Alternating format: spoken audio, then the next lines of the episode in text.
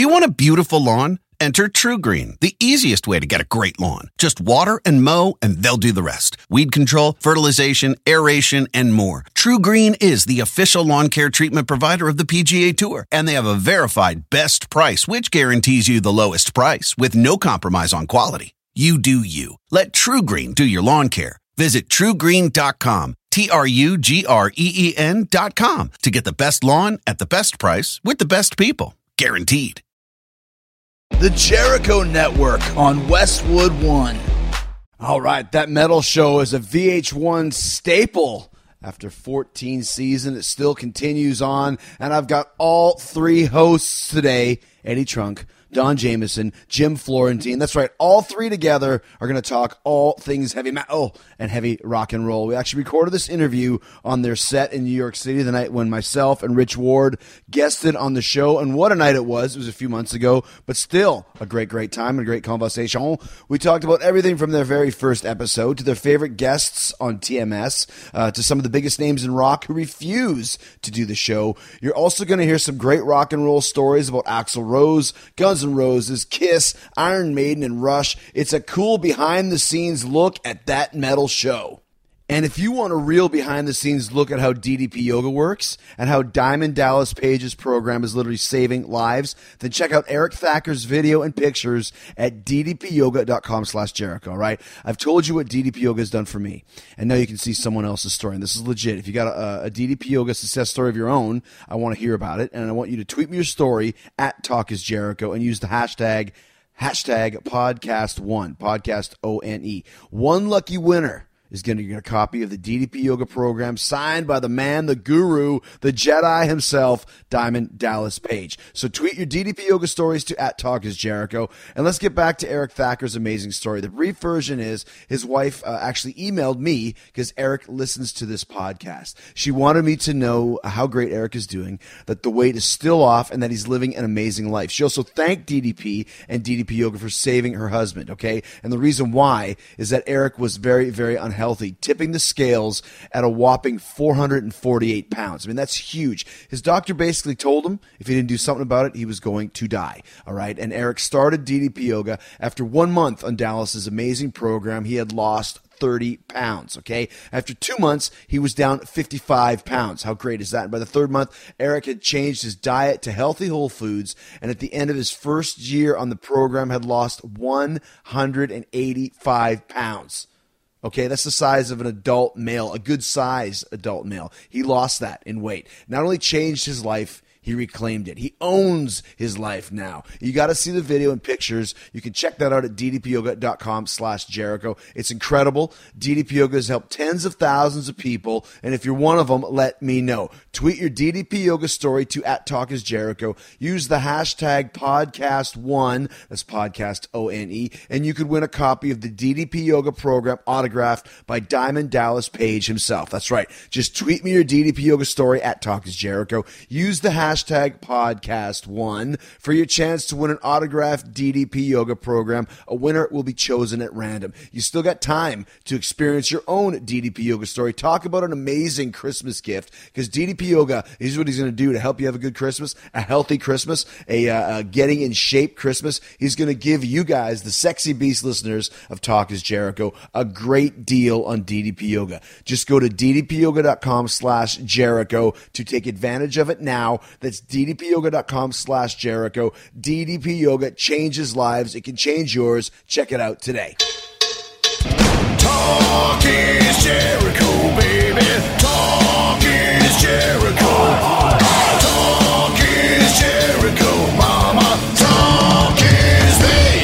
Welcome to Talk is Jericho, the pot of thunder and rock and roll. The remedy for boredom has arrived. The People's Podcast is here. Let's go for a ride because it's Friday.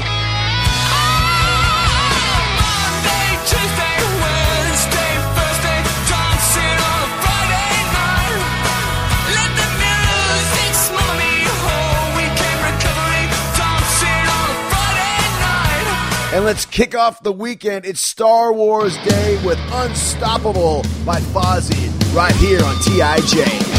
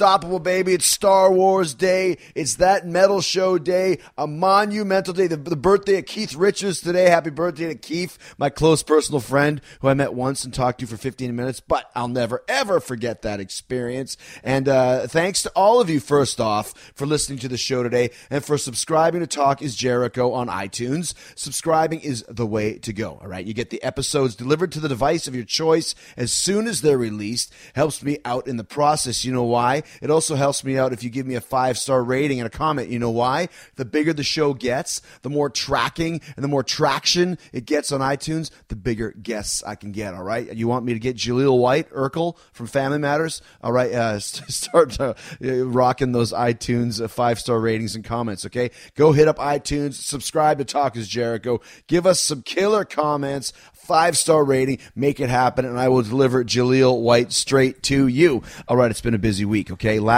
week I had the honor. First off, uh, if you've been following me on Instagram, uh, Chris Jericho Fozzy, you saw that I was on stage at the Whisky, uh, jamming with a, an amazing all star band, which I'll tell you about. And that was all at Lemmy's 70th birthday party, which was, uh, first of all, huge honor to be invited to it.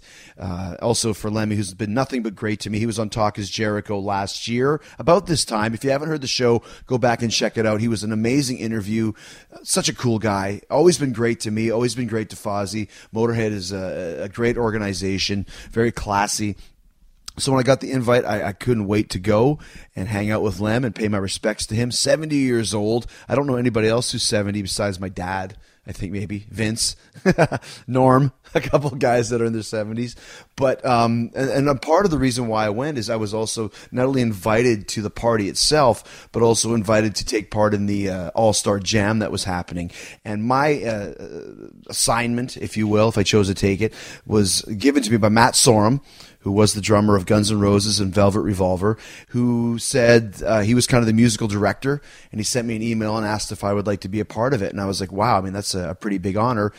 What song do you want me to do? And he said, How about Beer Drinkers and Hellraisers by ZZ Top? If you haven't heard it, go check it out. It's a great killer, just a rock and jam and tune.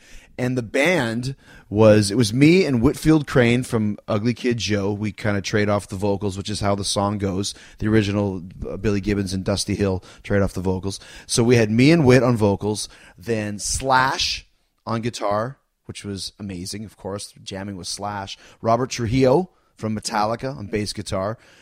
Charlie Benante from Anthrax on drums, and Scott Ian from Anthrax on rhythm guitar. Now, not to mention the fact that all those guys, with the exception of Whit, are Talk is Jericho alumni, but also all of them on stage. And I was like, man, I'm the only guy in this group that does not have a platinum record. So there you go. And that's also why it was such a huge honor to be there and to sing with those guys. And it wasn't like there was a huge gang of, of other people involved. Earlier in the night, Zakk Wylde played with Matt Sorum and Blasko, a couple Sabbath tunes. Um, Billy Idol sang a tune with Steve Jones from the Sex Pistols. Sebastian Bach was there. Duff McKagan, Steve Vai played a song. Doug Pinnick from King's X, Bob Kulick was playing. So it wasn't like there was a whole lot of people. That was about it. So to have my uh, my my rocking ass in there singing with those dudes was just a moment I'll never forget. And You got to go on Instagram and just check out the clips. Of course, nobody that I know filmed it. Nobody took pictures, so I had to go online and find them. So if anybody was there at the whisky for Lemmy's 70th and took some rocking pictures of me and Slash and the guys jamming, beer drinkers and hellraisers, uh, please post those at Talk is Jericho so I can check them out. Video clips, anything else like that. You think that I would have it all down and, and, and pictures taken and all that stuff, but no, I wasn't smart enough to do that. But cool to be uh, around that rock and roll royalty. Like I said, Billy Idol was there. Lars was there. Lars Ulrich, who I'm trying to get on this podcast. He already said he's going to do it, but he said he'll do it when the new Metallica record comes out.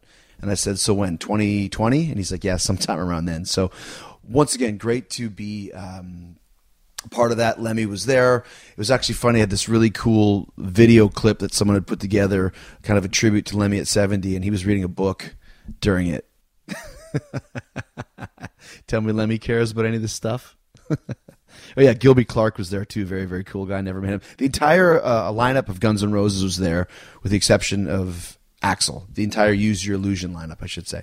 So um yeah and this is a rock and roll show such a rock and roll night. And here we are now finally the 2016 Rock and Roll Hall of Fame inductees have been announced. Motorhead should be in there. Lemmy should be in the Rock and Roll Hall of Fame. I mean, let's be honest with that. I mean, there's nobody more rock and roll than him. Uh, but so, but one good thing is Lemmy it wasn't even nominated. Hopefully, Motorhead will be nominated for an upcoming time. But now, for me, the Rock and Roll Hall of Fame, as I've said on this show, and a lot of you have been tweeting me saying that that you're holding me responsible for Deep Purple finally getting inducted, holding me responsible in a good way that my influence somehow had something to do with it. But I think it was more on the lines of the fact that it's about time that Deep Purple finally got in. Because if you look, and I've said this for years, that one of the three biggest omissions were Rush, Kiss, and Deep Purple. And over the last few years, all those bands have gone in. Okay, so Deep Purple's finally in which is great, and they're in with a, almost the entire lineup of the band, which is cool. Uh, Glenn Hughes, David Coverdale, whole different. Uh, there's about ten guys going in. With once again pisses me off that Bruce Kulick and Eric Carr did not go in the Rock and Roll Hall of Fame when Kiss was inducted. They should be in there. It's a travesty that they aren't. But anyways, the fact that all those guys from Deep Purple in is cool, and then also Cheap Trick going in is also amazing, which I'm very happy about. And I think what's happening now and I was talking to Paul Stanley about this, is now that there's more rock bands like Rush and Kiss and Metallica and Sabbath, a little known thing is is when you get inducted into the Hall of Fame, you now are allowed to vote. And the more kind of those 70s and 80s rock bands that go in, the more 70s, 80s rock bands will continue to go in. So the fact that this year that Cheap Trick and Deep Purple are going in, it's a hell of a bill, along with Steve Miller Band, which is cool uh, NWA, which I think is very poignant right now, and the Hall of Fame always wants to put something somebody in there for street cred, and of course I think they should go in. I mean, why not, right? And then um, I think the other band that's going in is uh, Chicago, which if you don't know Chicago, they've been around for 40 years as well. They're probably going to kill it. They might be the best band of the evening that night. You know, and also too, you're talking about Deep Purple. Who's going to show up? Will Ritchie Blackmore show up? The elusive, evasive Ritchie Blackmore, who's basically disappeared for rock and from rock and roll for the last 25 years. Now he's finally doing some rock shows this summer, kind of a rainbow reunion.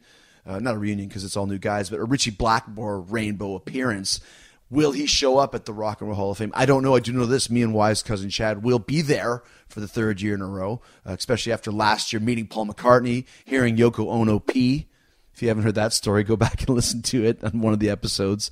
It's a great, great story. I might have to tell it again at some point. But um, my, my point is, and I know Eddie Trunk, who we're going to be uh, talking to in a little bit here, even though this is recorded before the announcement, he was mad because it took so long to get these bands in here. The Blooms off the roast. To me, it's never too late, and thank goodness they're finally in.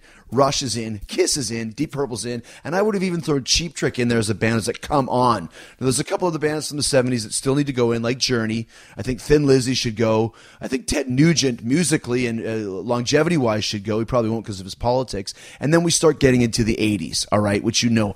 Uh, I mean, Iron Maiden, Scorpions, Judas Priest, Bon Jovi, Def Leppard, Motley Crue, those type of bands should be going in there as well. And I think you'll see more of those bands going in because now Paul Stanley's voting, and now you know Lars Ulrich is voting, and now Ozzy Osbourne is voting, and pretty soon you know this year you got Rick Nielsen is going to be doing it, and Robin Zander is going to be doing it. So we're getting more and more people involved that will bring in more rock and roll bands into the Rock and Roll Hall of Fame. So I'm very excited that Deep Purple is getting in. I'm also very excited to see who's going to show up. David Coverdale, Talk is Jericho alumni, inducted with Deep Purple. He was in Deep Purple for years, replaced Ian Gillan.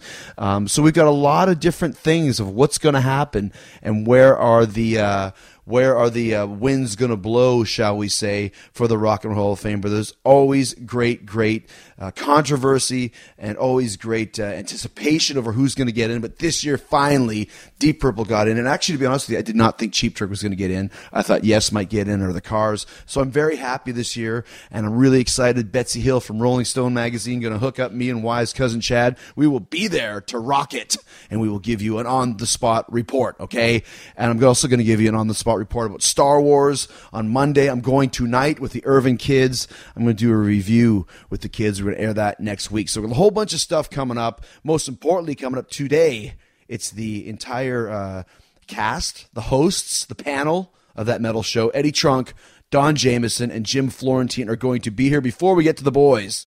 Do you want a beautiful lawn? Enter TruGreen, the easiest way to get a great lawn. Just water and mow, and they'll do the rest. Weed control, fertilization, aeration, and more. TruGreen is the official lawn care treatment provider of the PGA Tour, and they have a verified best price, which guarantees you the lowest price with no compromise on quality. You do you. Let TruGreen do your lawn care. Visit truegreen.com, T R U G R E E N.com to get the best lawn at the best price with the best people. Guaranteed.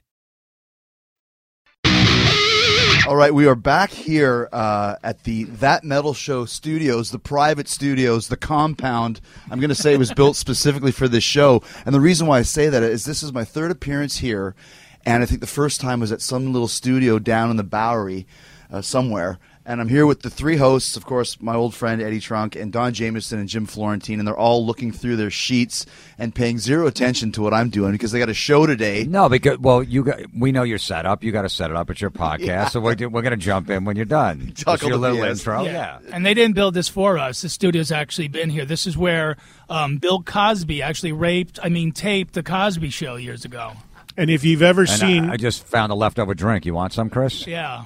If you've I ever took a sip. I'm seen, a little woozy. Yeah. if you've ever seen the high profile, high quality TV production that we put on on a weekly basis, you understand that we need this high level of prep and these sort of surroundings. We're very high maintenance people. We need this sort of uh, these trappings to make this work. This machine doesn't work without this fruit plate, Jericho. Can this is a fancy fruit plate, but can you guys believe that it's been 14 years that you had uh, with a metal show on mainstream national TV in the year 2015? Did you say 14 years? No, it's 14 Seasons. seasons. Oh. That, that's Cana- That's years in Canadian, though. Yeah.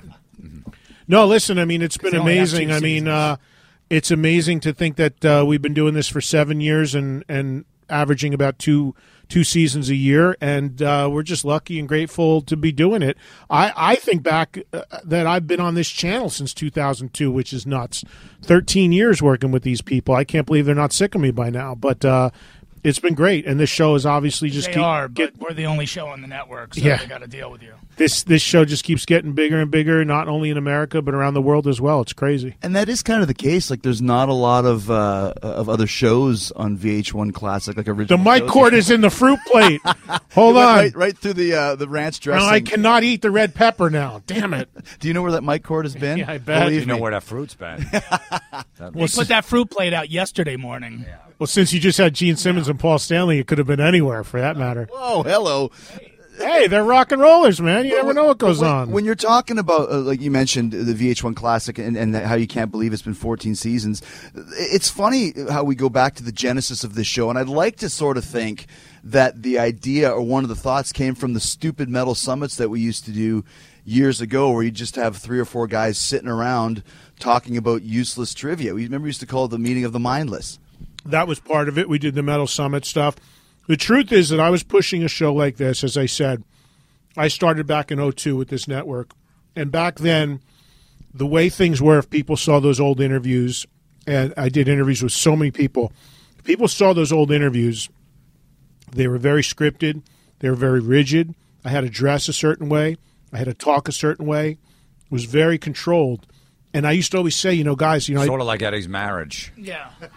His wife, yeah, way, his wife a dressed some. way. His wife lay, lays his uh, outfit out every day, like the son. It's right next to his sons and his daughters every morning. Yeah. Just three outfits. an outfit, which animal T-shirt I'm wearing that day. Yeah, yeah. yeah. Which right. Which black t-shirt which you wear that which day? concert T-shirt? one time. It's like Eddie, which UFO, uh, UFO shirt you want to wear today? I went. And, I went to the wardrobe room today. Your wardrobe room. It's 15 hangers of all black T-shirts and black jackets. No stylist needed here. Yeah, it's all interchangeable. But the truth is, is back then I would always keep pushing them to try to do something that was a little bit more real, a little bit more in line with how I really talked and interviewed people and stuff like that. So they had always kept putting me off and putting me off because the channel was a completely different thing and run by different people then. So you know when this came around, a lot of elements came into it too. I mean, uh, honestly, one of the demos that I did that Chris I is looking for a percentage, is what's going on here. well, so actually, one of the things want too. royalties. One you of can the have most of the fruit plate. He wants you to slip up, so you're gonna, he's going to hold us in court. He's gonna Why ice- do you think I- he's recording this? Yeah. the the point is though is that the point is though that there was a lot of I a lot of ground ground laid for a show like this. Elements of my radio show, elements of the things we did. Um, honestly, um, a friend of ours, uh, Jim Breuer, I used to do stuff with him on his radio show, and that's where Stump the Trunk came from. So there's a lot of a lot of stuff that all fed into this. But when the three of us got together and the network saw the incredible, engaging, charming sexy people that the three of us are, they had no choice but to do a TV show with us. So Definitely sexy too. How did you Oh, guys God. get involved, uh, Don and Jim? We know Trunk has been doing this for for thirty odd years, and looks every year of it. But uh, but you, be, be, be honest. I mean, being a you know a metal fan and a com- and a comic fan, you guys were based mostly out of New York. You had a couple of things, but this has kind of really helped jumpstart your career in a whole different way. Yeah, um, you know, me and Don would do stand-up gigs. Eddie had his radio show in New York Friday nights, his metal show from eleven to two, and uh, we'd be driving home from gigs and listening to the music he's playing. We're like, man, we we like the same shit. How do we not know this guy? And then we met him at a, at a concert. He blew us off, you know, because we're dudes. They always say that. They didn't, we didn't have did. breasts. Yeah, I didn't have a Rush shirt on or a UFO shirt, so Y and T. yeah, I, I was wearing a Black Sabbath shirt with Ozzy in it, and he's like, he couldn't talk to me. yeah, right. I had to Yeah, be Dio. and then I had a Kiss jacket on with you know the, the new guys in it. and he was like, "Forget it, I'm not talking to you, dude." The first the first time I met him, he blew me off too at the, like, some hard rock uh, party, and they took me there with Megaforce Records. Missy Caluzzo and Eddie totally blew me off. So Missy Colazzo, you're really good friends with her. Caluzzo, she's got a new Canadian. name. That's how they say it there. No, as you By can the see, way- all three of these guys are just shoveling nothing but BS right now because they can't even pronounce what they're saying right. By the way, shout out to Kick Axe, Uh, thank you for the, Canadian's finest. we finally got the the kick axe shout out. Headpins, baby. Head. You don't know how many people from Winnipeg go tell Eddie Trunk to play more kick axe. Brent Fitz, Todd Kearns, all the guys from Slash's band. They say I got call. I got calls last night. A guy from Canada. He's like, "You don't play enough Canadian stuff. Where's Where's the Headpins? Where's the kick axe? Where's the Santers?" I'm like, Look. "What?" April Wine. I just I just want to bang Lee Aaron. Wow, even now she's still hot. Absolutely, She yeah, is- I saw a recent picture of her. But Darby Mills, the singer of the Headpins, not so hot. For anybody who knows who the Headpins are. Okay. So, so, and so, how did you guys get anyway, so involved? then we meet Eddie at a show, and he says, "Hey, you guys are comics. Come on up on the show." you know, to, we'll talk music or whatever like that. So we just went up there, you know, on one of his radio shows. And we just started rapping, and he's like, "Ah, "I'm gonna go, you know, pitch a show to VH1. I got some connections over there." He goes, "He goes, we can't call it that Jericho show, which we want to. Yeah. So we're gonna have It's to a call real it, sticking up my ass. so we'll call it that metal show. the re- the thing is is that what happened was is because the network because the network was so used to seeing me work for them under the confines of what the previous regime wanted in other words very rigid very controlled very serious they didn't think that I could laugh they didn't think that I could bust balls and, and take it and dish it out and have fun I certainly could. I wasn't allowed to. I literally had to read word for word from a script. So when they talked to me about the show, they said, "Well, we want you to do this show, but we need you to have a couple guys out there. Do you know any sort of guys that would bust balls that could be, you know, comics and have some bring something light to the table?" And I was like, "Of course I do." Most importantly, not only do I know guys like that, because again, these guys started we would become friends. But I said I also what was really important to me was yes, they can provide that, but they are also truly fans of the music as well. Because I just didn't want somebody to be just be a goofster out there with me and just you know rattle the cage. I wanted somebody that actually could speak the language and had an appreciation of the music. Because at the end of the day, no matter how much ball busting we do, it's important to, that that people know we know and love and care about the music and the artists. It's amazing too. Like all throughout high school, and even now, here we are in our forties and whatever old you're. You're like fifty-two or something, drunk or whatever it is. Whoa, whoa, whoa, whoa, whoa! Florentine and I are the same age. I love how As I'm spitting a a thirty-year radio vest got his mouth full of food. I'm multitasking. Spitting out raspberry seeds. But I mean, it's funny though. uh, uh, Since we were kids, doesn't matter where you're from or who you are. When you meet other kids or other dudes that like metal, you're instantly friends. And I'm not just talking. Yeah, I love ACDC. I mean, I'm talking about we're having a kick-axe conversation, or we can talk about Helloween or UFO or you know whoever that comes to mind. It's it's like a secret society that brings you uh, make you make friends instantly. No, my son's four and a half, and he's in school, and he wants to be in a band. And he's uh, he just tells the kids in class, uh, "You want to be in a, a band like Slipknot with me? What about oh, you like Audio Slave?" And these kids are like, "What are you talking about?" They and he's like, uh, "No one's into that music." I go, "You'll find somebody Sooner or later. ta- yeah, but he hasn't found them yet. He's going to totally bomb with them when he when he finally does. Yeah. But he's in there talking. You uh, Lamb of God? You like Lamb of to another four year old? They're like, Like- No, like no, no. Zayn left One Direction. Yeah, exactly. That's what you're talking about. Exactly. But it's true. It's like you know when we heard Eddie talking about bands like Saxon and Accept, and you know the deeper bands, like you said, not just ACDC, Metallica, but the deeper stuff. Be like, man, you know, mm. that's that's like us, you know. And you know, I remember you texted me one night. And we were texting Saxon lyrics back and forth, and I'm like, "Where are you?" And you're like, "I'm in Scotland." I'm like, "We're texting Saxon lyrics back and forth internationally, overseas." I'm spending two fifty a text to give you the lyrics of Crusader, Right. and it's you know three in the morning where you are. What am I? What are we doing here, right? Right, but that's but it's exactly what you Just let me rock, dude. Just let me rock. exactly. But I mean, and so so what was it like when you guys first came to VH1 Classic with this idea? I mean, did they come to you, Eddie? Did you did you go to them? And I'm sure at first that when you were saying we want to talk about Saxon or talk about Y and T, they're like, absolutely not. Nobody No. knows those bands or cares about those bands. It never it ne- the, the the bands themselves were never never really part of the discussion. I mean, I mean the the, the, the suits. Would they say who the hell is Saxon? Why no, we gonna put because we because they knew enough to know. Again, I had five years of history with them. I knew them. We knew each other very well. So they knew what I was about. They also knew when they first hired me in 02, they hired me because they knew of my radio show. And they knew that I was already at that point in 02. I had a radio show for almost 20 years and, and, and a, a lot of years in New York already. So they knew I knew all that stuff and they weren't worried about that. They were just more worried about the one thing they didn't want, see, the show I originally talked to them about was a lot more in line with like an inside the actor studio for music. Something I'd still love to do one day, but a much more of a straight, comprehensive one hour straight interview with a live audience. That's how the live audience came into this show because I wanted that was kind of the initial initial idea.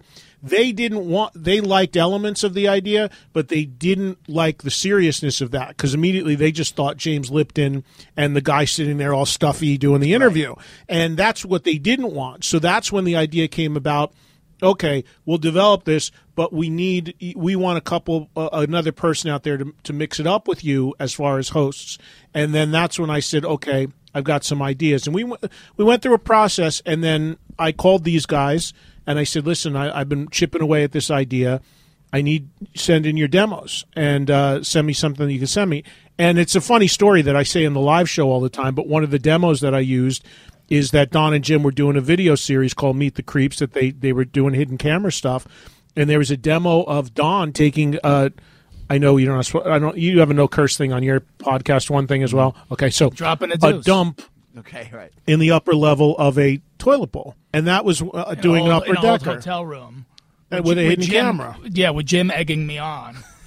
On camera. Yeah, on camera. Is that called an upper decker? Yes, it is. Decker, yeah. Yeah. it was an upper decker. Yeah, I, t- I took one first, and then had the guy come to the hotel room, and he he's like, "What's going on?" Because every when you take an upper decker, every time you flush the bowl, little pieces go down into the water, so he can't figure out what's going on. Finally, he lifts the lid and he sees something. What we did in there, he goes, "Change rooms." I, I don't know what went on here. Something bad happened. So as soon as we go in the other room, Don takes an upper decker, and I call the front desk. I go, "Something's wrong with this toilet." And He that's flushes where. it, it comes out brown, and the hilarity ensues. Right, wackiness But that's the best demo tape that we have, so that's what we submitted. I was like, that's the best we got, man. yeah, so you know, if uh, if you're into this kind of humor, Actually, guys. it's funny. I, I was at Download a couple years ago when we played with Metallica, and I was talking to Hetfield, and he said we somehow we got on bad service at hotels, and he goes, you know what I used to do in the in the old days when we had bad service in a hotel. He goes, I'd take a dump in one of the dr- chest of drawers and close it.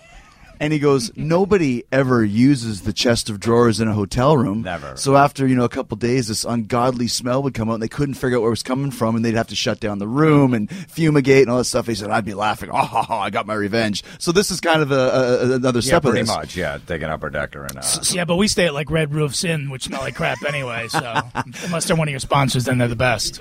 So, so what happened was though that this whole thing started to come together, and then, then for how, however, however it was possible, however it happened, I I got them. See, there's a much bigger backstory to all this. Was way too much to get into, but I, I had a let's just say I had a really, really fight, like to fight incredibly hard to get this show on. I'll tell you. I mean, it's a story for another day, but I had to really fight because there was a lot of in, internal stuff I went through to, and had to keep fighting and pushing and pushing finally when I got the meeting That's the spirit of metal.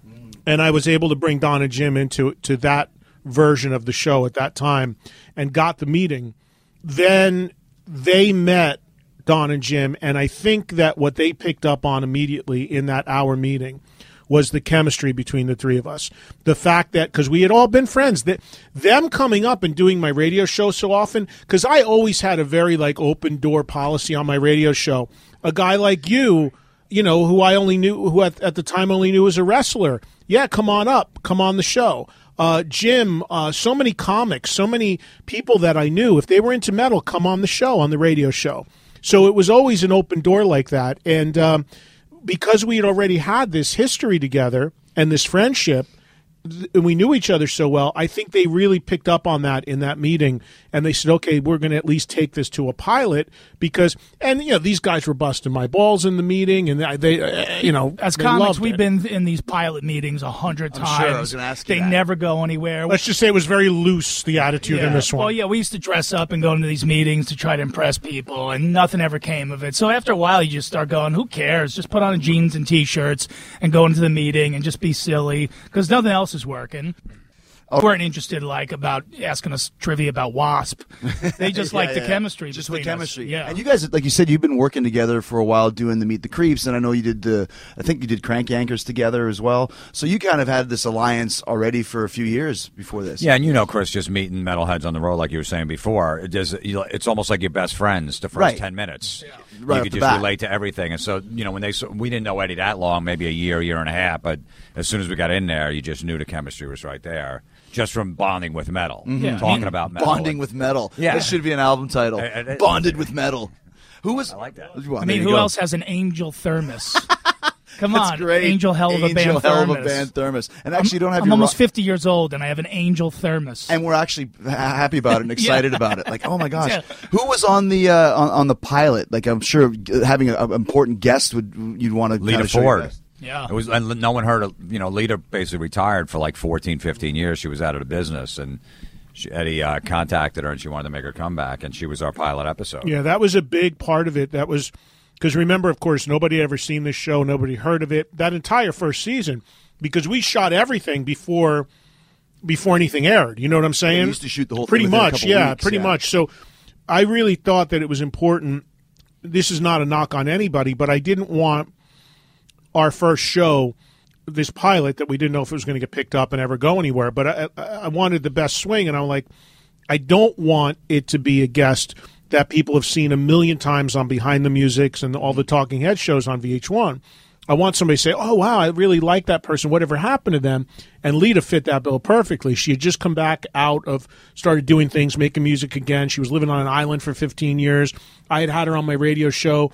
So, one of the great um, things that I can bring to this show behind the scenes is my decades of Sure, your contacts. contacts and comfort zone with these artists so that I can cut through a lot of the BS sometime and say, hey, can you help and do me a favor? And in that first season, Lita, uh, Rush did our first season. I So mean, that's huge. Like to me, like, and all due respect to Lita, obviously she's, she's oh, way huger, yeah. But when you're talking about like who's going to be an eye catcher, you see Rush. That tells me this thing is legit. And I got to tell you, the way that came about, very simply, I had done maybe f- at the, the what I was telling you about the old VH1 Classic. I did maybe three interviews with Rush at that studio. I had him on my radio show three times already. At that point, I did two jobs for them directly, so I actually felt comfortable enough to call up to their office in Canada, tell them what was going on, and say guys, can you do me a solid? I'm trying to get this thing off. Will you come in? And to their credit, they flew in and out from Toronto same day on their own dime. I'll never forget it was Canadian Thanksgiving, which I didn't even know you guys had your own Thanksgiving. It was the are. day after their Canadian Thanksgiving. They came in and out, Geddy and Alex, and uh, you know, I mean, stuff like that. I mean, in that first season, we had Ace Frehley on. I mean, I called in all my favors. You know, I had all all the guys that I knew and that I had a good history with. They all stepped up, and a lot of the credit goes to them too for for believing in the show and giving it a shot. Yeah, I was glad that Lita was the first guest because I knew because I figured we would go nowhere past the first episode. so at least I get to meet Lita, you know, who was the object of my fantasies. I'd done na- naughty things to myself many times to her. That great video, um, I remember you. Oh yeah, that's no no. no uh, Oh, that was Sebastian. Oh, geez. Oh, well, whatever. Oh, look what the cat dragged in. Well, yeah. No, no, no. That- Which one was it? so I was just like, "Cool, meet Lita Ford. That'll be awesome." And then our careers will be over in TV, and that'll be it. So. See, we did that show not knowing if it was ever going to air. It's a pilot. It's a pilot. We didn't know if it was ever going to get picked up. But the way they do their deals here at VH1 is you have to do a contract that as is is written out as if it's going to go, as if it is going to get picked up. In other words, you don't do a contract just for the pilot. You do it for like three Right. seasons, right? So all I could keep thinking is. If this show didn't get picked up, I'm sitting here with just nothing but a big fat legal bill from my lawyer that just spent a couple weeks doing a deal for I don't know if this is going to happen. But I walked away from the pilot. I don't know how you guys felt, but I walked out of it feeling pretty good. I knew the executives, I knew the history. I knew that if they went to that level, unless we really fell on our face in that show, we would live to see another day. And obviously, we've lived to see mm-hmm. 14, seasons and we were actually picked up for two seasons before our first season, Yeah. season even aired. After the pilot episode, we're doing one, and they already picked up a second one. Which gives you some confidence to know you have some room to play with. Yeah. Right, and they they haven't let us have that confidence since. Because the end of every Because you season, never know for sure if it's coming back Never. or not. they, you, right? they have options, but the option is always to the network. Now, obviously, they've been great to us and kept they've kept picking us up. But you know, the end of every season is almost like the end of like a first date. It's like, Yeah, yeah, yeah. Wow, so I had a lot of fun. Hope to yeah, see we, you we again. did too. Yeah, maybe we'll do this again. Yeah, maybe I'll give you a call. Yeah, Sure, please. I, me. I hope you call. Yeah. Yeah, it's, it's an amazing sex, and you're like, wow, I can't believe that happened on the first date. And then you're like, I don't know if she's Why ever won't gonna she call me? Yeah. you know, and you wait and you wait, and then you know, a month later, she's like, I, I lost my phone, I swear, but I track your number down through Facebook. I'm like, And then- All right, I guess I believe it. All right, I'm back in. I hope it's true. Beautiful. and then the other thing that happens in the I down was just thinking about you. Yeah, me too. yeah. And then, and then the other thing that happens in the downtime between seasons is the three of us go through this roller coaster of emotions for six to eight months, where we're each texting each other. wh- Which guy thinks we're dead? We're never coming back. The other guy is saying, "Dude, we're totally coming back. Everything's fine." Like we each take turns. One guy's doom and gloom. The other guy's we're going to come back. The guy's other the guy is I'm not sure. So you just for six months between seasons, you'll see this series of text messages between the three of us about what our potential future is, not only on that metal show, but in entertainment, life, in life, in show business in in general. general. Like, yeah, what are we going to do with ourselves? Do you want a beautiful lawn? Enter TruGreen, the easiest way to get a great lawn. Just water and mow, and they'll do the rest. Weed control, fertilization, aeration, and more. TruGreen is the official lawn care treatment provider of the PGA Tour, and they have a verified best price, which guarantees you the lowest price with no compromise on quality. You do you. Let TruGreen do your lawn care. Visit trugreen.com, T R U G R E E N.com to get the best lawn at the best price with the best people. Guaranteed. All right, let's get back to that metal show. Eddie Trunk, Don Jamieson, and Jim Florentine. Was there some guests at first, or some people that you called like in the first couple seasons that was like, uh, we're not interested? That now, once the show has such a name value, are calling you to get on the show? That the guests have said they're not interested. Yeah, like you know, like in the early days, like for example, you've had Steve Harris, uh, you know, you've had Lars on, you've had like some really heavy hitters. When you called that management or called those people at first, were they kind of waiting to see how it would be if it would grow, or had No, I didn't get a sense of that. Again, I, I had a huge advantage because of my relationship with these guys. They already knew it wasn't some stranger calling. They already knew, and they were already all doing my radio shows and stuff. That if I'm, and again, they already knew I was on the channel. I a lot of these artists, especially in those first few seasons, I did maybe two, three interviews with for this channel at the previous version before that metal show. so the there was a total comfort zone. They, they knew it was legitimate. They knew that it was a new show. They knew I was already working there. Um, it's more, and it's a, tr- a problem we have to this day that people don't understand. The biggest obstacle we have is that most artists want to time their appearance with the release of a new product. We mentioned Iron Maiden. We both know Rod Smallwood. I love him. Great guy. He's a friend. But Very protective very protective and very calculated on when he wants to do things. So the reason why I finally got Steve after asking a hundred times is because at that time Steve put out that British Lion thing. same when you had Adrian, he did Psycho, Adrian, the Psycho Motel reissue. Primal Rock, Rebellion. Right, That's it. right. So you and it, but for us, that works. That mentality works if you're Letterman or Leno or even doing a weekly show 50 weeks out of a year. We work 12, maybe the most 20 weeks a year. So you can't line it all up. And that's my biggest thing I have to sell these guys. Like, don't sit and wait because the window might go, come and go. You can't line it up exactly. You know, so that's really the biggest obstacle is getting people to understand how we work. Eddie, I was going to ask, uh, not to interrupt you, Don, but No, I'm just I can't stop staring at J- Jim's green drink. It looks like he's drinking a cup of algae. Look at What is that. that? thing. It's a cup of baby poop, I think. Uh, Like I was an old sponge. I was going to ask you guys. You know, you guys are obviously huge metal fans, as, as am I. Eddie's been doing this for a long time, and, and like, as we mentioned, had the contacts and had friendships and relationships. Was there some guests that came on the show for you guys that you were super excited? Like you mentioned, Lita earlier. People that you didn't know that you're like, oh my god, today is going to be hard to not just be a super fanboy. Oh yeah, Manson was definitely one. Tom Morello was one. Um, Bill Ward, Iommi, Geezer. When Ronnie James Dio came on, Wow. Yeah, there's a, who else? Yeah, well, You I know, mean, we Steve have- Harris. Yeah, absolutely. we haven't we had no contacts. So for the most part, we were meeting most of these guys for the first time. When the drummer from Faster Pussycat shows up, you're you're impressed. Uh, Well, but yeah, and even like Bill Ward, one of the craziest times I remember is we were filming in L.A. and I walked out of the dressing room and Bill's just standing by himself in the hallway, and I walk out the door and he goes, "Oh, hello, Don, how you doing, mate?" And like that, that was the first thing that blew my whole mind out because I'm like, why does the drummer from Black Sabbath even know my name? Right, right, right. How does he know by my face that I'm Don? Forget it. Like that just killed me right there. And you know, it's guys like him, Alice Cooper, And. Halford, I remember Halford coming on too. Yeah. I was a big fan of the show. Like, oh my, because I never met Halford before either. Yeah. that was a big one. See, that's the cool thing when, when, when people, and that's the power of television. You know, when, when people see you on TV and become fans of you, because like I said, if you're in a metal band or a rock and roll fan, there's one show to watch for our style of music. You know, uh, uh, but this is not the same thing. But uh, the, when I, I did the Golden Gods one year and Geezer Butler was there, same as you guys, super nervous. Hey, Geezer, I'm Chris Jericho. And he goes, oh. I've been watching you on Dancing with the Stars. And I was like, cool. He goes, I even voted for you too. I was like, ah! Really? Geezer Butler Nice. voted for me on Dancing with the Stars, but because he knew this guy from TV, oh, I've heard he's a metal guy. Same with you guys. So now you're getting recognized by people that you admire because they're re- admiring what you're doing as well. Which You know, one of the one of the things though that tells me that this show is really growing, something really important. You're right. Metal fans of course, now anywhere we go, rock metal fans know us, going to a concert, whatever, and that's we kind of get that, we know that. But what's really, really cool and really important is when people I hear from a lot of people that say to me things like, "I'm not even into that kind of music, but I like watching the show." People will think that I will take offense to that. No way. That's actually the best thing we can hear because it means we're growing beyond just the natural audience for this show. Just a couple weeks ago, you know, we do we go out and do live gigs, the three of us together, and we're coming back from uh, Virginia, and we were all driving together.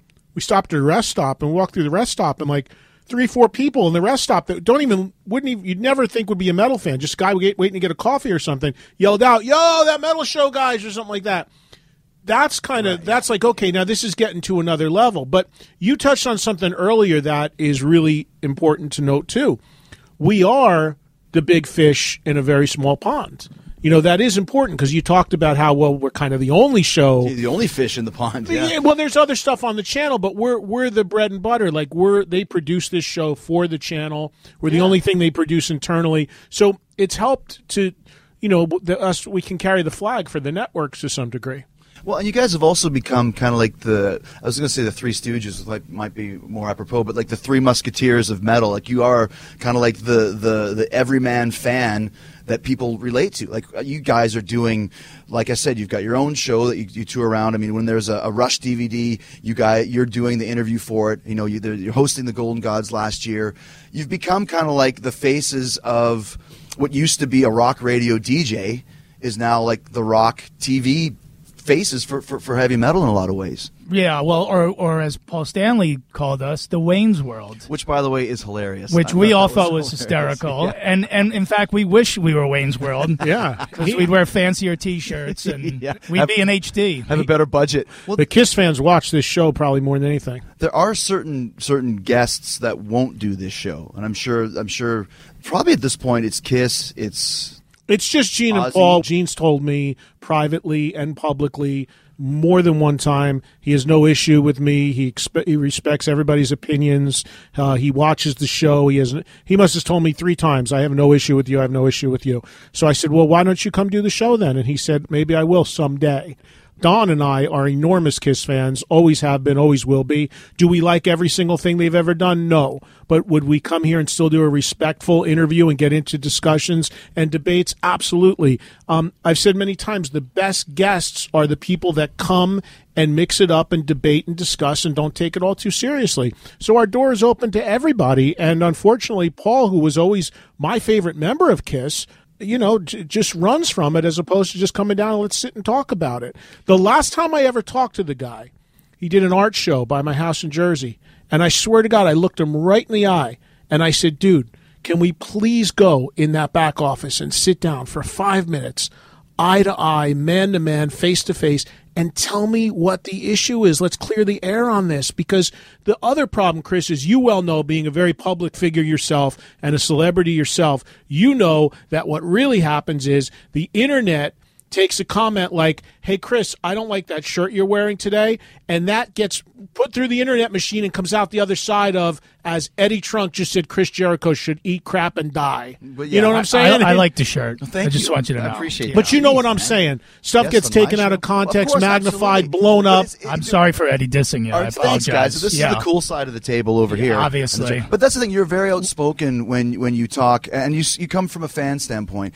But you also uh, is there other people that won't that won't do the show? Ozzy, because of won't do it. Sharon. And what's the re- issue with that? Well, I can only think that it's um and again it's on me and I stamp listen, it's very important to note that the three of us when we started doing this show in the beginning, we all sat down and got saddled with Eddie's baggage. and I think you're painted with the same brush now. Ozzy, Ozzy was my idol. He's like, look, I'm going to burn that bridge for you. I'm like, all right. Don is saying, Paul, I've got nothing. to do without with my this." baggage you wouldn't be sitting here, so don't worry about it. I was the star child, like 13 Halloweens in a row. Hey, listen. the dream is dead. two two guys out of you're two thousand is not a bad ratio Yeah, when you think bad, about right. it. Okay, but we all sat down and we said to ourselves, it's really important that we do a show where we're honest. Let's have the same conversation on camera that we would have if we were sitting around at a bar talking. And I think that's a huge part of why this show is successful.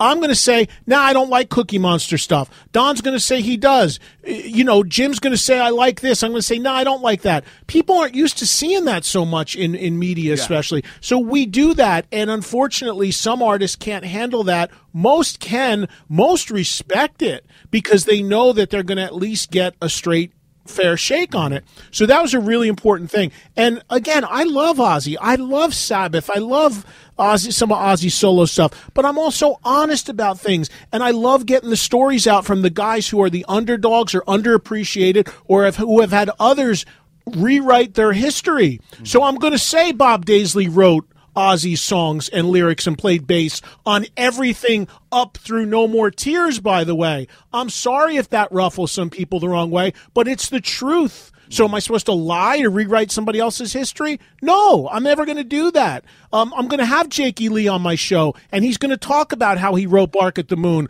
but couldn't get credited and couldn't get money. So if you have a problem with it, come on and give your side of the story. But I can't get tied up in that stuff. I like everybody having a platform to present their side of things. Yeah, I mean, honesty definitely is the best policy. Um, I don't really like your shirt. I was lying before. It's And, and, and I can see why because it looks like every shirt in the wardrobe room. It's a black T-shirt. time for another black Maybe I got to put a stamp of like you know, But Chris, Dave real Meniketti on there or something. You guys will like it. Chris, real quick, Shanker real quick on this topic because it's Hold important. Michael, sorry. It's important. Uh, real quick on this topic because it's important. The guys who are on the other side of that fence deserve all the credit in the world. I'll give you a great example: Lars Ulrich, guy who you can goof about the Lou Reed record with, His a drumming. uh, his drumming. A when Death Magnetic came out, and I say it and I stand behind it to this day. I said on this show and on my radio show, love the record. The sound quality is garbage. It's distorted. It's overproduced. He didn't run from it. He didn't shut me out. You know what he did? He shot a segment with me for this show backstage at their show in Newark and discussed it with me and had a laugh about it. You know, that's all you can ask for. because he's in Metallica. He knows it really doesn't matter. yeah, but the other two guys are in Kiss and Ozzy. I, I, I, see, You know? I see your point, but let, us talk about some of the, your favorite guests that you've had. I mean, there, there must have been some guys with some hilarious moments. I mean, the one that comes to mind, and I even asked him about it when I interviewed him for my podcast, was Ace and the Smoking Flute. Oh, it's classic. I mean, there's been classic stories like that that have happened quite often. Don, who's who's some of your favorite guests? Well, the guy who's always great, you know, comedic fodder for us is Steven Adler.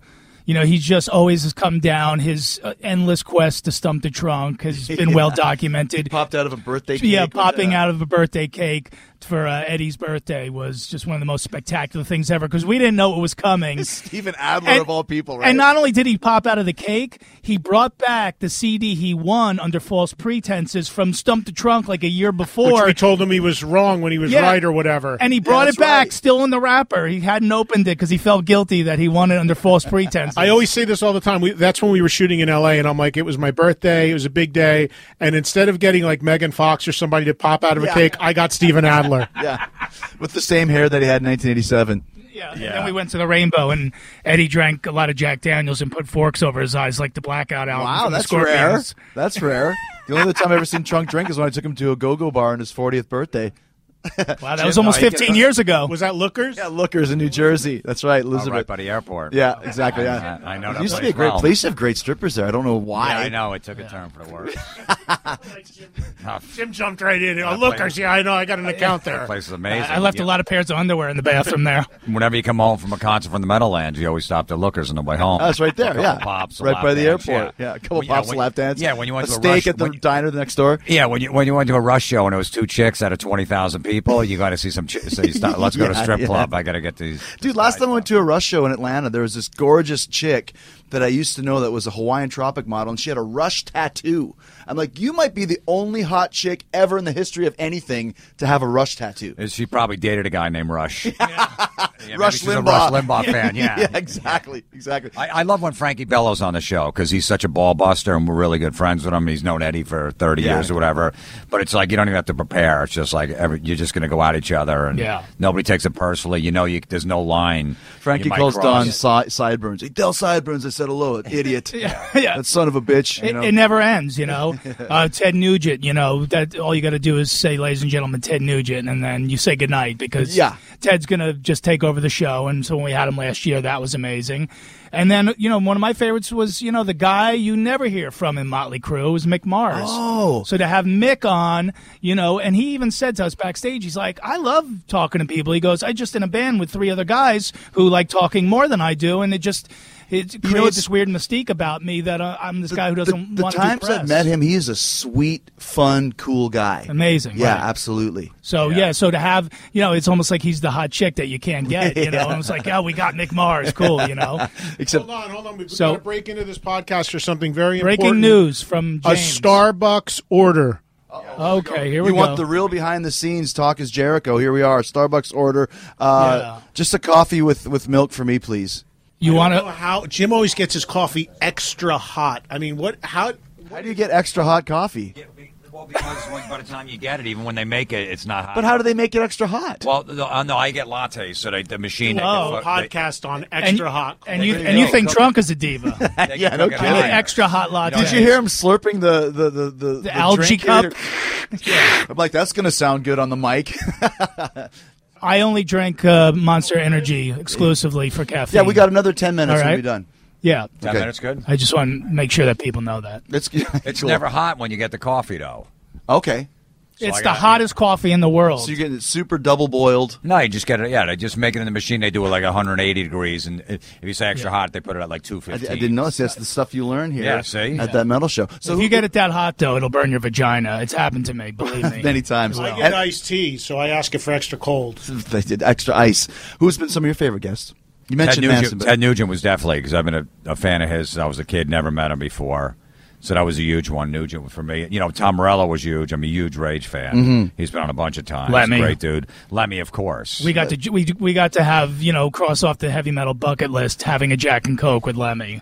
I remember I was in a limousine once. We went to do a radio show together, and he's like, "Would you like a jack?" And I'm like, "Sure." And he, "Would you want some ice?" Okay, so he's got his hand is all dirty with stuff all over it, and he sticks it in the ice bucket and puts the ice in the glass Right. and pours it and gives it to him. I'm like, "Well, hopefully the straight Jack Daniels will kill whatever germs Tastes are on like his hand." Stripper. yeah, exactly.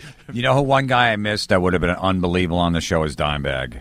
Oh, absolutely. If Dime was alive, He how would have fit great he would have been as a guest. And the guy that I always tell these guys all the time, they didn't know him, but I miss like hell and would have been amazing on this show with us was Eric Carr.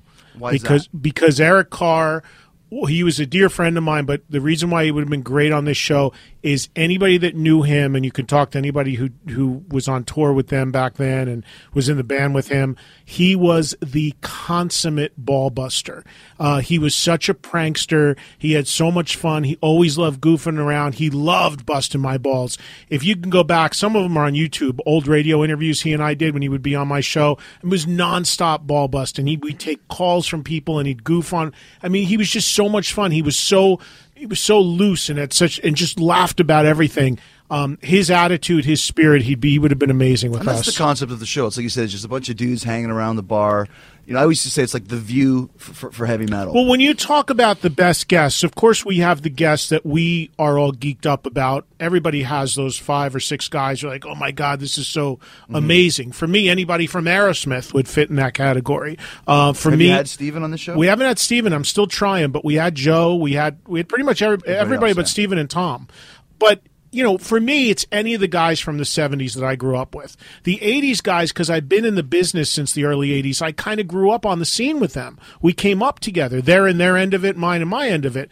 Any of the 70s guys, if I'm looking to my left and there's Iommi, uh, there's Sammy Hagar, um, Sammy was great. There's Joe. Perry. I mean, but but so y'all have everybody has those personal things, but the guys that are the best guests for the show aren't always necessarily the biggest names. They're the guys that get it and have fun and are loose and have a good time with you. Wanna And and it. you don't have to walk on eggshells around them. And that's the case with anything. Your show, what you're doing right now, I'm sure your best podcasts are like that. Oh, yeah, and and uh, I, It's not a history lesson; it's a conversation. Yeah. Those are the best quote unquote interviews. Right. That's why when we meet people at rest stops, They're, they feel like they come feel up they and know they, you. Yeah, they they want they follow you in the bathroom. Like they've already feel like that we're already best friends. We have this kindred spirit because they love the same music and we talk on the TV as if it's just a hang. Just a bunch of dudes hanging out. yeah, so it's like yeah, if they want to come in the, the bathroom and pinch my helmet, you know, it's hold safe. your, hold your wiener for you. Yeah, we're all Just friends. The hardest the hardest thing for me to change from is the fact that doing a couple radio shows a week, doing a podcast now myself, where you just use that word a conversation, like we're having right now, a conversation, right?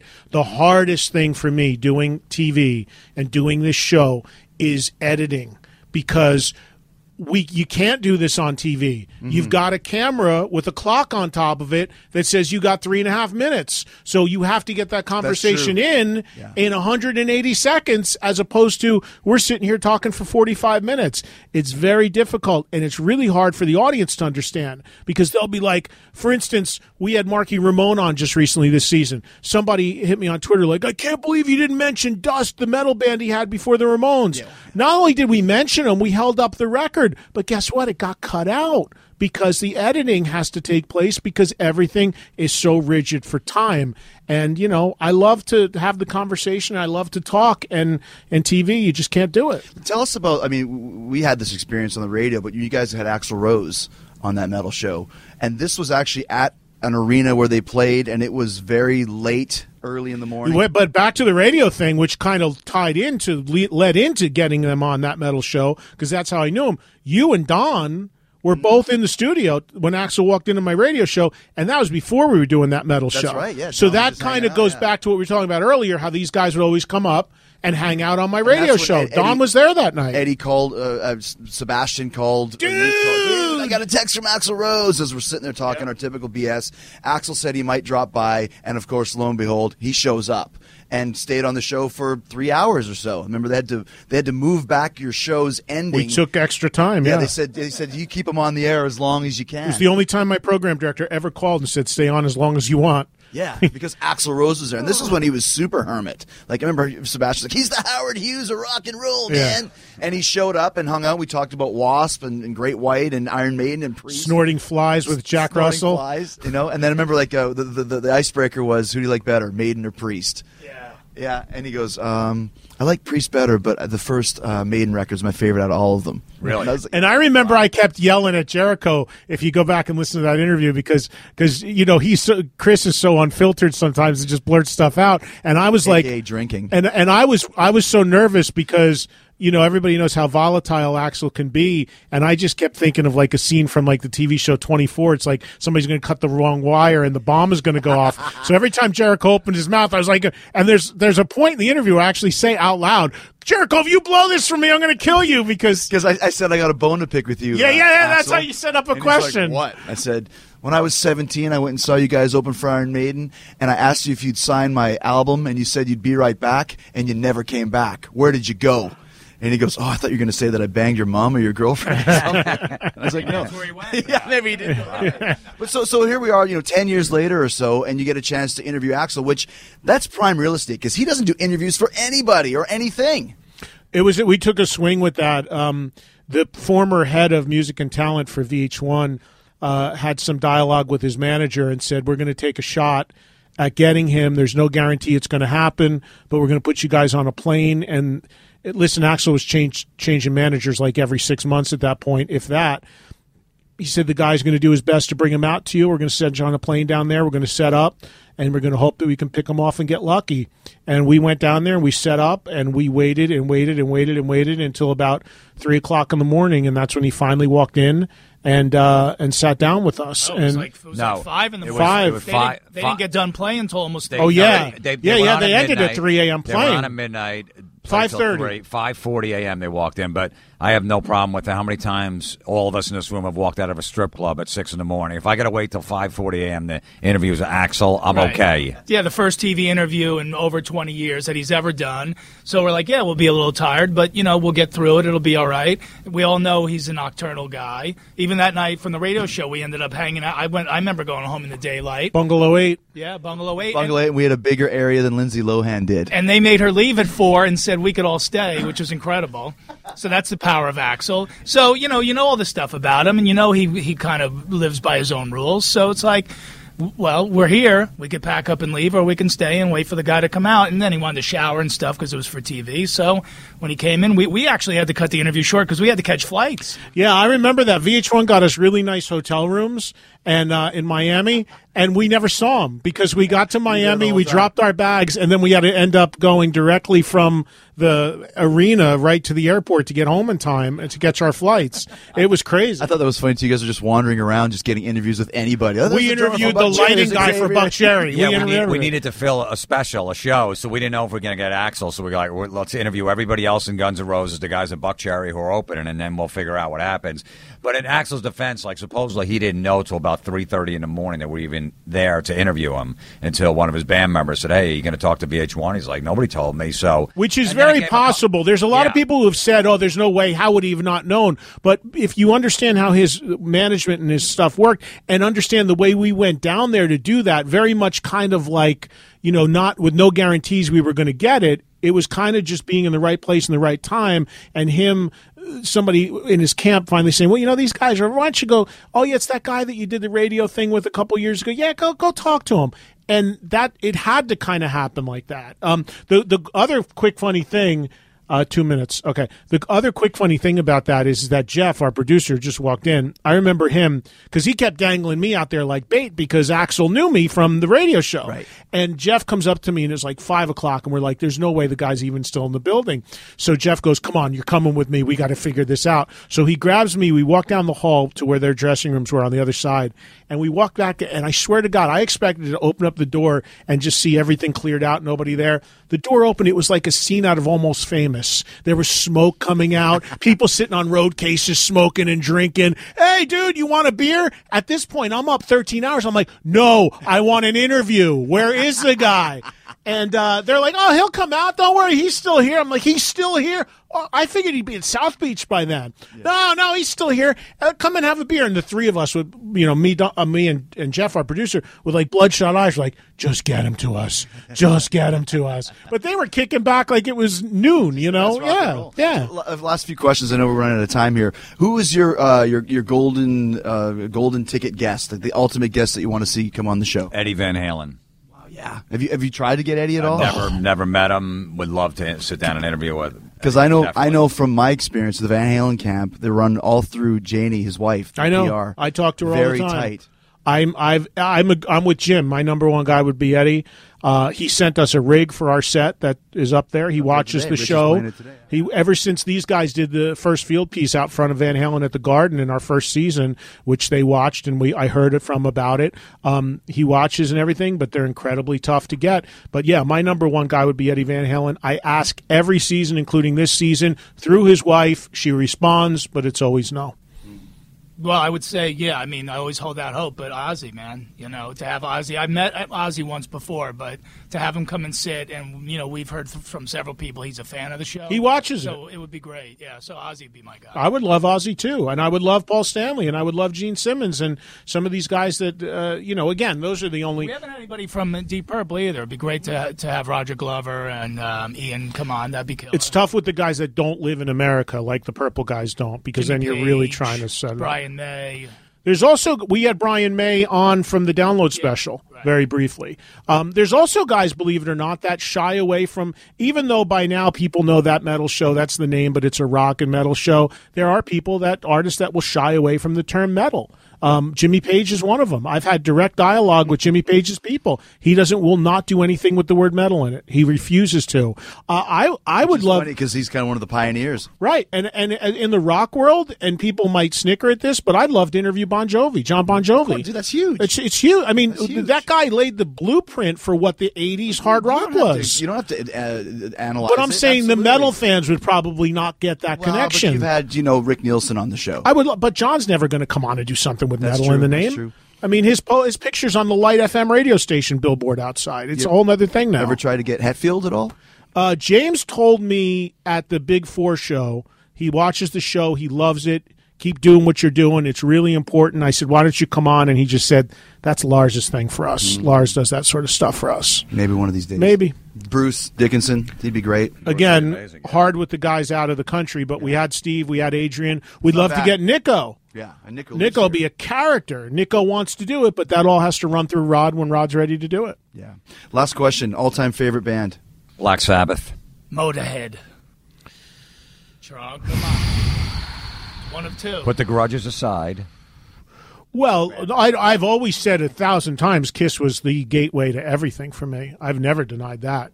Kiss was the gateway to everything. It would be Kiss or UFO or Aerosmith. Okay. Those three bands. Who's the three singers of Helloween? I got it. Jer- Jericho. stumped 'em. Jericho. The greatest line was it. Uh, Helloween is my UFO. Jericho said to me. Michael Kiske. That's, that's one. Who are the That's other best two? one. Kai Hansen and Andi Deris. Now, who's in Gamma Ray from Helloween? Uh, Kai Hansen. Okay, I'm just trying to get the lineage. Okay, well, you can't See, I stop me. learned from not knowing the, the So answer. that's the thing. You guys need more. Uh, you, know, you, need, you need a German power metal guy on your squad. Are you a German power metal guy? Dude, I got a Helloween tattoo. What But do just that's one band. Are you? Well, do you know the the whole only band that gamut of. German power I metal? know, I know Gamma Ray. That's it. All right, guys, we got a big show today. I know I'm on. I got to get ready too. Thanks, guys. All right, thank you. So just because your season-long fantasy football team is out of money, don't mean you are. You can still score instant cash and bragging rights if you play weekly fantasy football at DraftKings.com. You can challenge your friends in a custom league, or you can join an existing one to play for your fair share of the billion dollars in prizes up for grabs this year. Yeah, you heard me. Clean out your ears, Junior. I said billions with a B. Billions in prizes. And if you use my promo code Y2J, you can play for free. All right? Playing at DraftKings.com is easy. You just pick your contest, draft your players, collect your winnings. That's it. Done, done, done. You don't have to worry about injuries. You don't have to deal with the waiver wire. You aren't stuck with the same lineup every week. You can win instant cash this very weekend. DraftKings is crowning a new millionaire every week this season. A millionaire every week. You could be the next one, but only if you play. So here's what you got to do. You go to DraftKings.com now and use my promo code Y2J. You play for free with your first deposit in Sunday's million dollar fantasy football contest. First place takes home a hundred grand and a lifetime of bragging rights. So enter Y2J now at DraftKings.com. That's Y2J now at DraftKings.com. This is not fantasy as usual. This is DraftKings. Welcome to the big time. Thanks to Eddie Trunk, Don Jamieson, and Jim Florentine from that metal show. Always fun to sit around and talk metal with those guys. Hopefully, a season 15 announcement is coming very, very soon. But one last big thanks to you guys for listening today and listening every week, twice a week, and for supporting all of my Talk is Jericho sponsors. They're the ones who keep this podcast going for you for free, all right? DraftKings.com. Uh, play for free when you use my promo code Y2J. Great sponsor. How about DDP Yoga? Win an autographed copy of DDP Yoga by tweeting me your own DDP Yoga story at Talk is Jericho on the Twitter and using the hashtag podcast1. What about BetDSI? Use the promo code Jericho10 to get $10 free. Place your bets, place your bets. And then there's Casper.com, the most comfortable mattress you'll ever sleep on. Use my promo code Jericho. Get $50 towards the purchase of your mattress, okay? And of course, thanks to Amazon, longest running sponsor of Talk is Jericho. Easiest way to support the show. Uh, you want to use them TIJ links and find them by going to podcast1.com, clicking on the killer deals button in the top right corner of the page, then hit the Talk is Jericho button. I got them Amazon links for the USA, the UK, the Canada A. Every time you use the TIJ Amazon links, it kicks back a small percentage of the uh, of the cash to this show to help us cover production costs. Listen, I've been doing all my holiday shopping on Amazon. Don't tell anybody. I haven't even gone to the mall yet. I've done all my holiday shopping. I've done them through the Talk is Jericho links. I'm robbing Peter to PayPal. I don't care. I want to pass this deal along to you. Do your Christmas shopping on Amazon. You can still get Christmas presents if you got Amazon Prime. Do that all through the Talk is Jericho link. All right. Keep listening, uh, keep rocking, and keep shopping. Podcast one. Click on the Killer Deals button in the top right hand corner of the page, then hit the Talk is Jericho button. Thank you so much. Remember, keep listening for the 60 second AP news headlines coming up next. What's going on around the world? You're going to find out. And what's going on around here? Rock and roll, man. Thanks to all of you for listening. I want you to stay hard, stay hungry. Peace, love, and hugs. And see you next Wednesday right here on Talk is Jericho for the long awaited Toronto is Jericho live. All right, Jericho live in front of a live audience in Toronto, recorded a few months ago. It's a great, great time. It's a little bit of a Q&A hosted by Damian Abrams of the punk band Effed Up. He's kind of the uh, the MC for all this. I'm telling a lot of stories. It's a little bit of a Jericho moment. Remember last year I did London is Jericho for my stand up show. This is the same type of vibe. Toronto is Jericho with special guests Damian Abrams from Effed Up, and of course Santino Marella will also make a special appearance on Toronto is Jericho this Wednesday. Go check out Star Wars. Go listen to Talk is Jericho and have a good, good day. And thank you and a big boy. You can download new episodes of Talk is Jericho every Wednesday and Friday at podcastone.com. That's podcastone.com.